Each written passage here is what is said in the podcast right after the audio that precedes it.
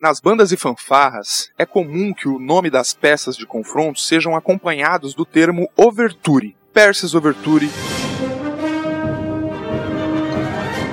Alvamar Overture,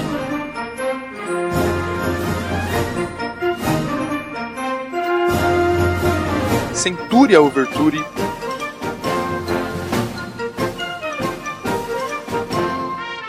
Mas você sabe o que overture quer dizer? Eu sou o Paulo Vinícius e seja bem-vindo ao podcast Em Frente Marche.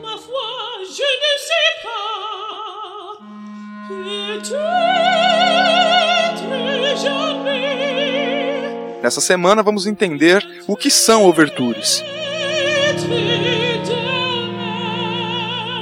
As overtures são peças musicais curtas, que foram criadas como uma introdução para óperas, balés e oratórios. Overture é um termo que vem do francês ouverture e significa literalmente abertura. Essa forma de música teve influência desde as primeiras óperas e balés até as trilhas sonoras do cinema do século XX.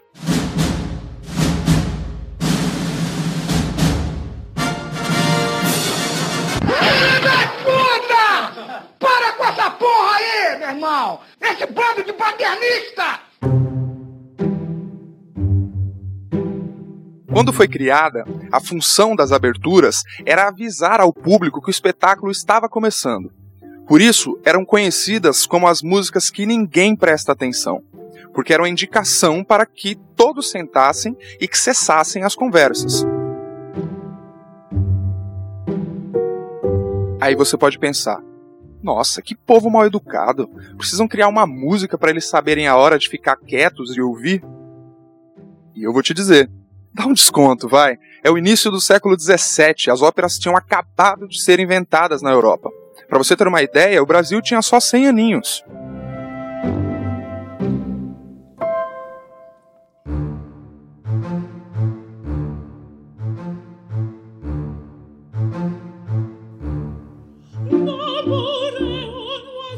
Início do século XVII, também se inicia o período barroco da história da música, e com ele surgem as óperas, fazendo a junção de diferentes tipos de arte em um mesmo espetáculo: teatro, dança, música, figurino, cenografia, tudo isso somado em uma experiência só.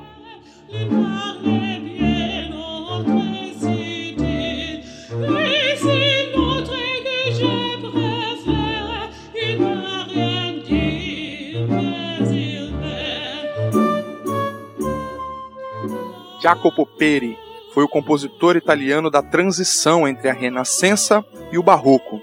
É considerado o precursor das óperas. Sua ópera mais antiga, Daphne, de 1594, conta a história da ninfa filha do rei Peneu, por quem o deus Apolo se apaixonou depois de ser atingido por uma flecha de Eros, o deus do amor e do erotismo. Para sacanear Apolo, Eros atirou uma flecha de chumbo em Daphne, que a partir de então passou a rejeitar o deus Apolo. Cansada da situação, Daphne pediu ajuda ao seu pai, o rei Peneu. Ele a transformou em um louveiro, uma árvore de louros. Então, Apolo disse que se Daphne não podia ser sua mulher, seria sua árvore sagrada. E o deus passou a sempre trazer consigo um ramo de louros.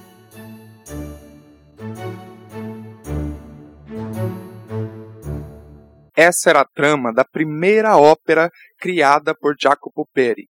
Mas apesar de ser conhecida como a ópera mais antiga, a maior parte das partituras de Daphne de Peri foi perdida. Mas para compreender de fato as overtures, precisamos falar de um outro compositor do período barroco, a quem muitos atribuem a invenção das overtures.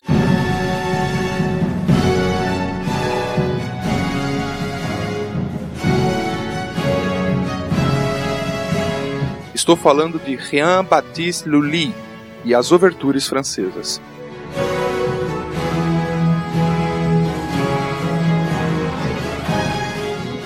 Lully era um italiano naturalizado francês, que passou grande parte da vida a serviço do rei Luís IV, de quem ele era protegido e de quem Lully recebia apoio e financiamento.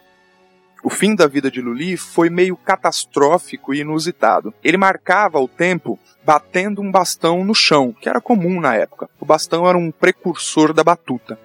Acontece que Lully deu mole e acabou batendo com o bastão no pé. Ai, meus pés! Ai, ai. O pé dele inflamou e depois isso evoluiu com uma gangrena. Lully se recusou a amputar o pé e acabou morrendo em 1687. Para você ver a falta que fazia o antibiótico.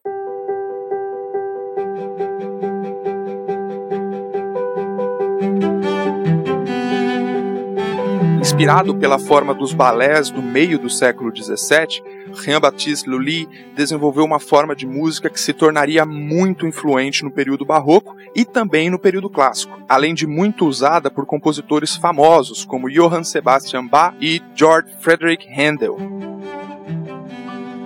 A ouverture francesa consiste basicamente em duas sessões, uma lenta e outra rápida, no estilo fuga.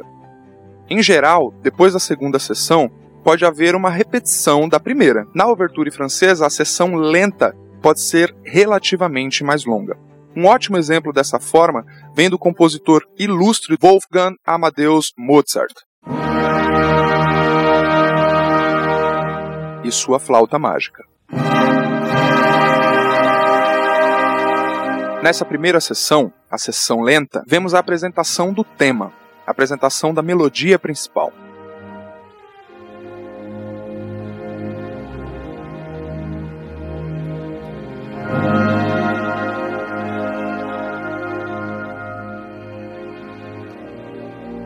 Na segunda sessão, a sessão rápida ou fugato, podemos notar o tema sendo repetido por duas vozes que vão se entrelaçando. Aqui fica clara a estrutura de uma fuga, com estilo contrapontista, polifonia e repetições do tema.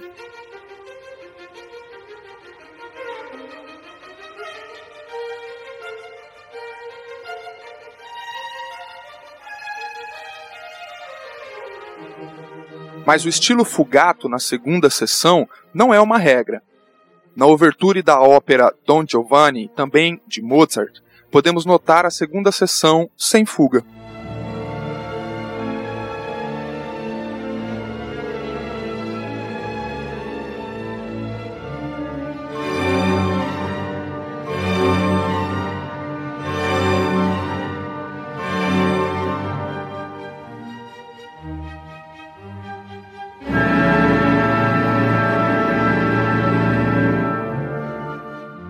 Existem também as overtures italianas, que por outro lado são o exato oposto das overtures francesas.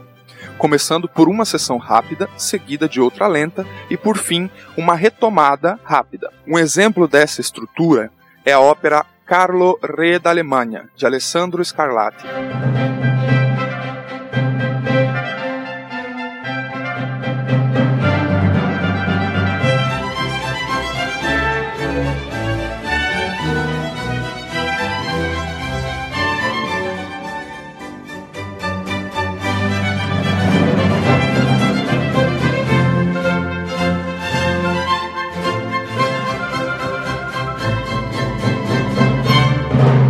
As overtures de Scarlatti tornaram-se particularmente populares no século XVIII, quando passariam a ser chamadas de sinfonias.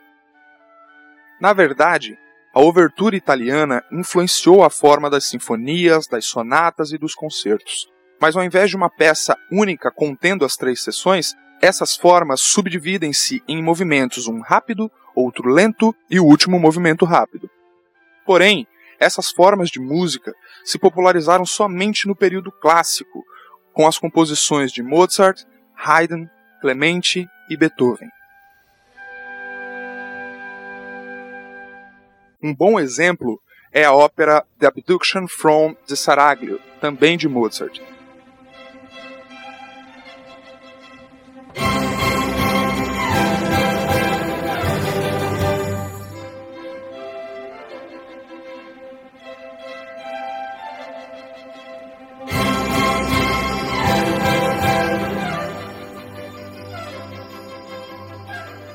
Com o passar dos anos, a estrutura das overture foram se tornando obscuras.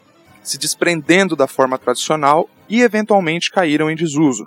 Wagner, por exemplo, abandonou as ouvertures e optou por peças chamadas de prelúdios, que têm a mesma função de abertura das ouvertures.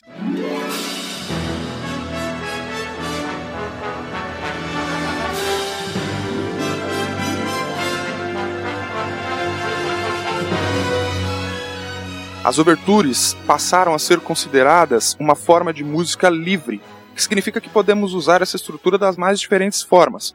O cinema adotou as ouvertures justamente para as trilhas de abertura dos filmes. Por exemplo, aqui temos a ouverture do filme A Bela e a Fera, de 2017, do compositor norte-americano Alan Menken.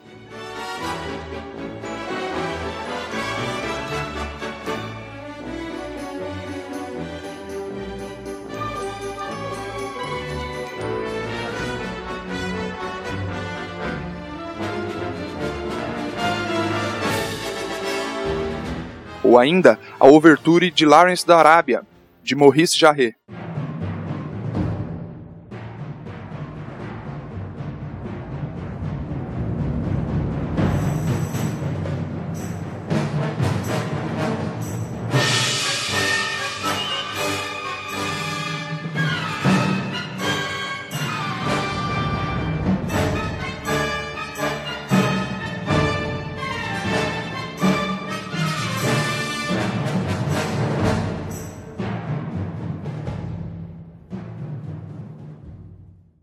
Como não mencionar a overture do filme Ben-Hur, de 1959, composta pelo húngaro Miklos Rosa.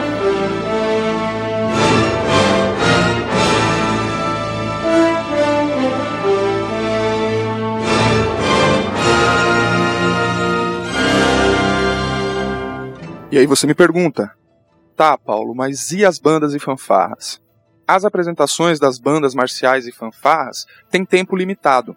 Seja por causa das regras das competições ou pelo nível de habilidade dos alunos, as overture caem como uma luva para as bandas. Afinal, são peças curtas, muitas vezes com um nível técnico elevado ou de fácil adaptação para conjuntos de metais.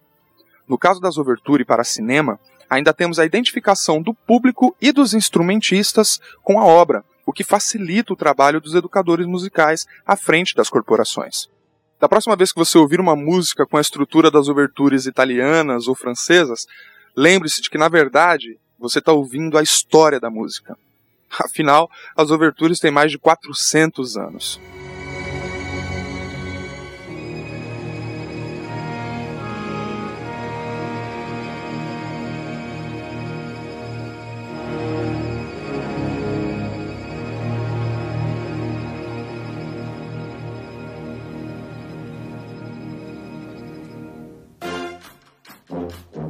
E aí, o que você achou desse episódio? Manda lá pra gente as suas dúvidas, sugestões, críticas e temas que você quer ouvir aqui no podcast pelas nossas redes sociais, no arroba no Facebook, arroba underline no Instagram, ou se você quiser, pode mandar um e-mail pra gente no faleconosco arroba enfrentemarche.com.br. Muito obrigado por ouvir até aqui, meu querido marchador ou marchadora, e até a semana que vem.